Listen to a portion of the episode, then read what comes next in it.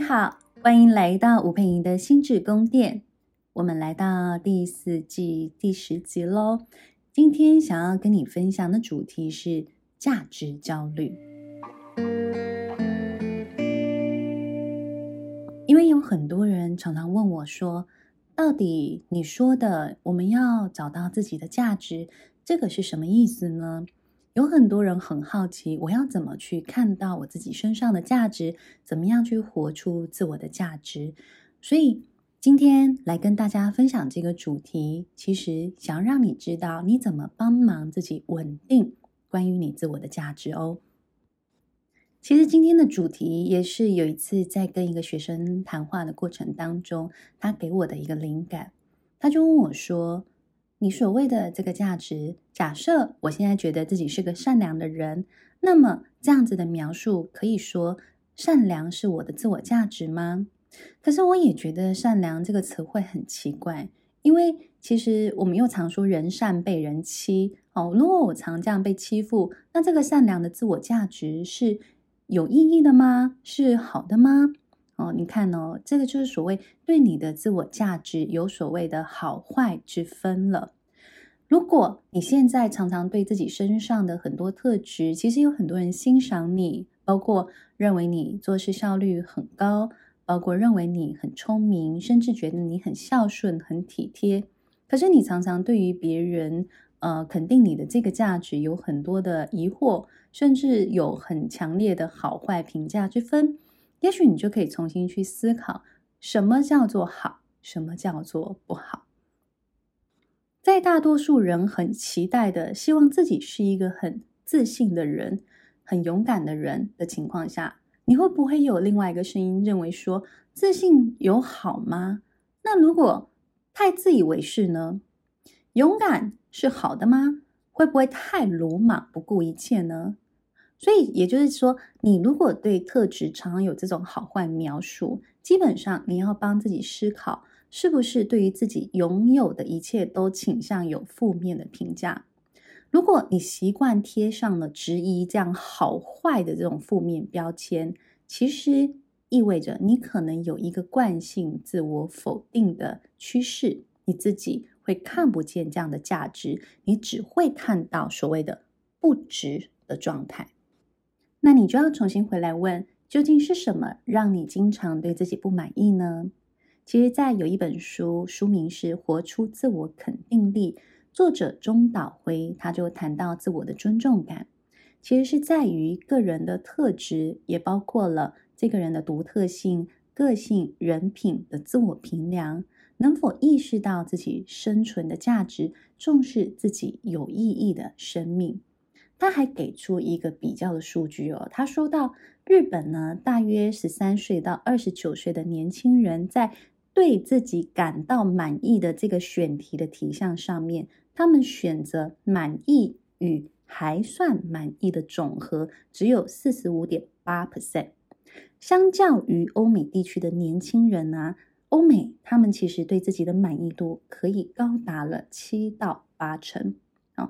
所以你也可以去思考一件事情，也有可能是我们整个亚洲地区、华人地区或东方文化，大部分的人都会认为谦卑啊，或者是中庸这样子的一个思考方式，或者是自我评价的方式，它是比较安全的。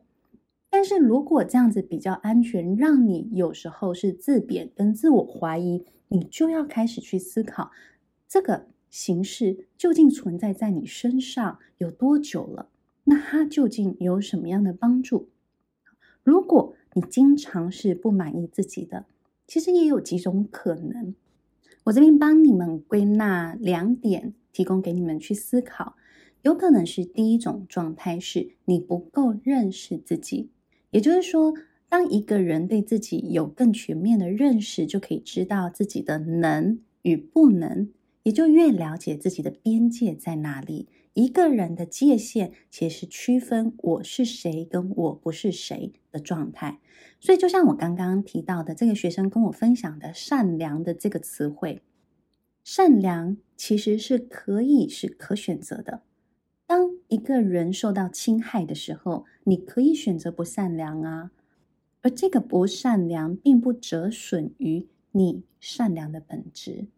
因此，善良并非让人予取予求，而是温和慈爱的待人。但如果你不够理解你自己，不够认识你自己，或不够接纳你自己的感受的时候，你其实就没有办法保护跟捍卫你自己的感受。所以，当你受到侵害的时候，你依旧选择善良的时候，最终就会因为受伤而否定了你这个善良的本质。第一个，我说了，不够认识自己，有可能让你经常性的不满意自己哦。第二个，我觉得很常见的叫做对自己不够有弹性。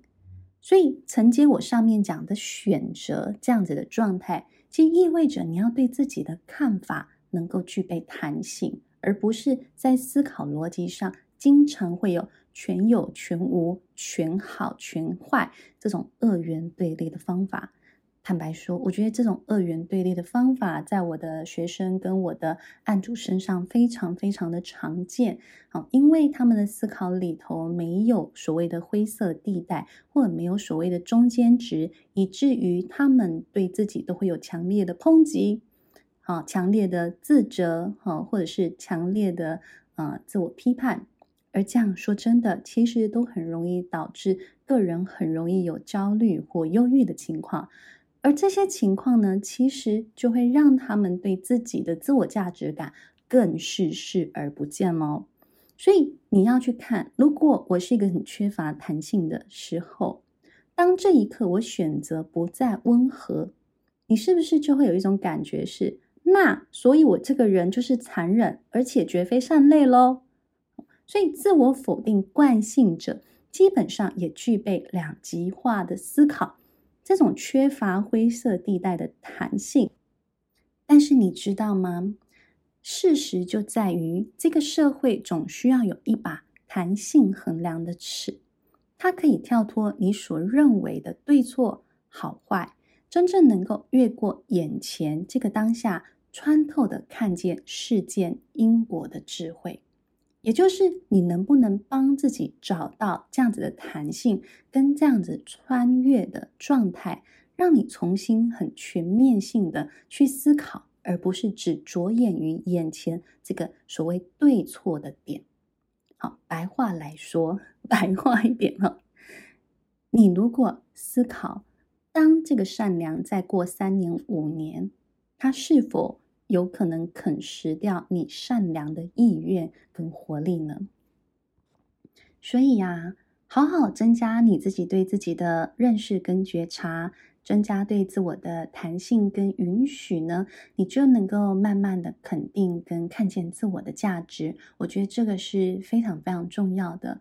我也常说，如果世界上每一个人都懂自己的天赋，都了解自己的价值。那真的，这个世界会变得越来越美好，因为其实每一个人都可以发挥自己的所长嘛，自己都能够过上一个很有成就感的人生啊。那你自然在这个成就感里头，你也会很有能量或很有活力去支持跟呃帮忙或关怀身旁的每一个人，也就是你并不是一个经常性被消耗殆尽的状态，所以。意思是，如果你拥有了自我价值感，会有什么样的好处呢？哦，最重要一件事情是，其实我们够有价值感，其实意味着我够能够扎根，我够能够当一棵能够顶天立地的大树。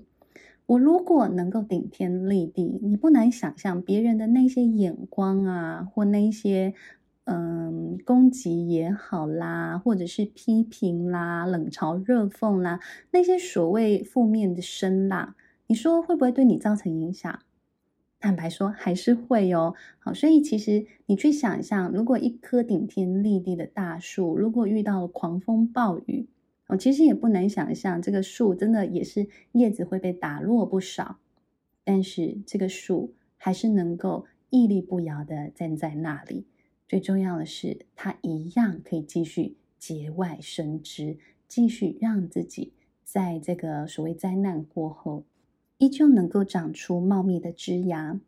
所以，自我价值感最重要的好处在于，第一个，他人的眼光跟看法会失去影响力。在我刚才提到的《活出自我肯定力》这本书谈到的稳定自我价值来源的自我尊重感，其实就是自我之树的根基。好，就是你的根。好，你的根能不能扎得够深？你对自己的尊重的程度有没有够高？如果你根基稳固了，你自然就可以不断的向上茂密的成长。所以，当你为自己扎根，你就不用再去透过他人眼梦里的爱。来滋养自己成长。你知道，我看到好多人，他们好需要别人眼光的肯定，也因此，他们常常就会需要去讨好别人，需要去照别人的意识去走、去生活，然后别人的批评就会像是强烈的刮风下雨，有没有？无法，好像随时可以把你连根刨除。可是，如果你帮自己好好的扎根，即使是狂风暴雨，也很难真的刨光你的根基。你依旧可以站在原本的位置上，他人的看法因此就失去了影响力了。再来，第二点，我觉得也很重要的是，如果你懂得你自己的自我价值，其实你就可以帮自己在你的原地里开枝散叶。其实真的不用去模仿别人的原地。